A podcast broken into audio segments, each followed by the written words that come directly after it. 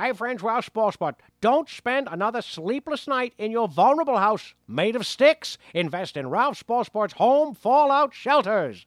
You can feel safe and secure behind two feet of solid concrete and a three inch steel door. Ha ha! Built with upper class paranoia in mind, but priced for the middle class wage slave, it holds a family of six for a month or a family of one for six months and holds off hordes of panicky neighbors forever. Includes air filter and free iodine pills plus lead lined water containers just like the Romans had. Remember, that's Ralph Spoilsport Home Fallout Shelter. Some assembly required.